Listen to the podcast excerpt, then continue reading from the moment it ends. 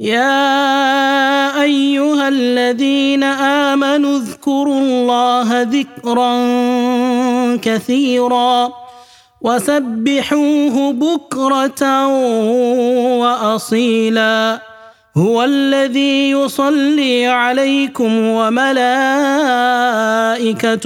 ليخرجكم ليخرجكم من الظلمات إلى النور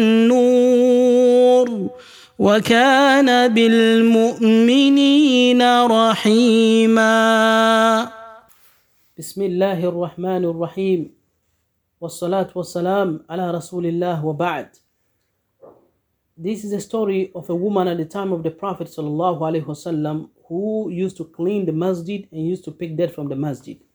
This story is narrated by Ibn Abbas, may Allah be pleased with him, that أن امرأة كانت تلقط الكذا من المسجد فتوفيت فلم يؤذن النبي صلى الله عليه وسلم بدفنها.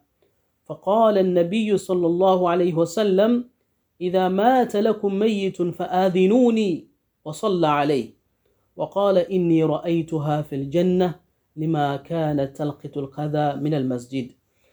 According to this hadith that there was a woman at the time of the Prophet sallallahu alaihi wasallam who used to pick dirt from the masjid. She used to clean the masjid. She would go around and pick dirt from the masjid. And then one day she passed away. When she passed away, she was buried without informing the Prophet wasallam about her burial.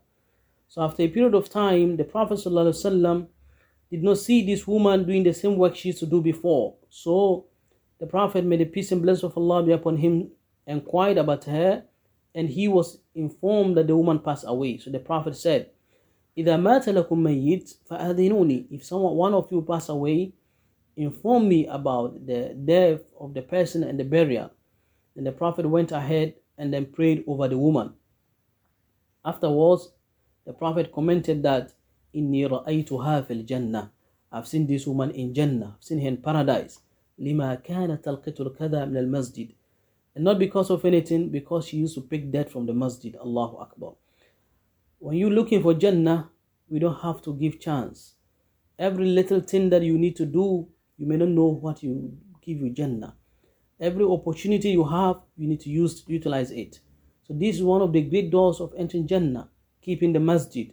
The masajid are the houses of Allah. And each one of us in a community, we have a mosque, we have masajid.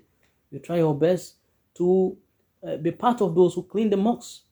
Even if you are busy, you don't have time, you can engage somebody in the community to clean the masjid so that you pay the person. You can engage somebody in the community, a woman in the community who can clean the mosque two times a week, three times a week. Then in the month, then you pay the person some amount of money, you, both of you will agree. And this become a secret between you, yourself, and Allah subhanahu wa ta'ala. You can get the reward. Allah will be pleased with you for this act you reserve something of your salary to to devote it to keeping the mosques of Allah clean. You can also buy air fresheners to your mosques. You can also once in a while organize to clean the kettles used to make ablution around your mosques. This work, when you're doing it secretly and sincerely for the sake of Allah, brings you such a great reward. And Allah be pleased with you. Wassalamu alaikum wa rahmatullahi wa barakatuh. For more updates, kindly subscribe to or follow the Muslim Network podcast on Apple Podcasts, Google Podcasts, Spotify, Amazon Music, or wherever you listen to your podcasts. جمال الوجود بذكر الإله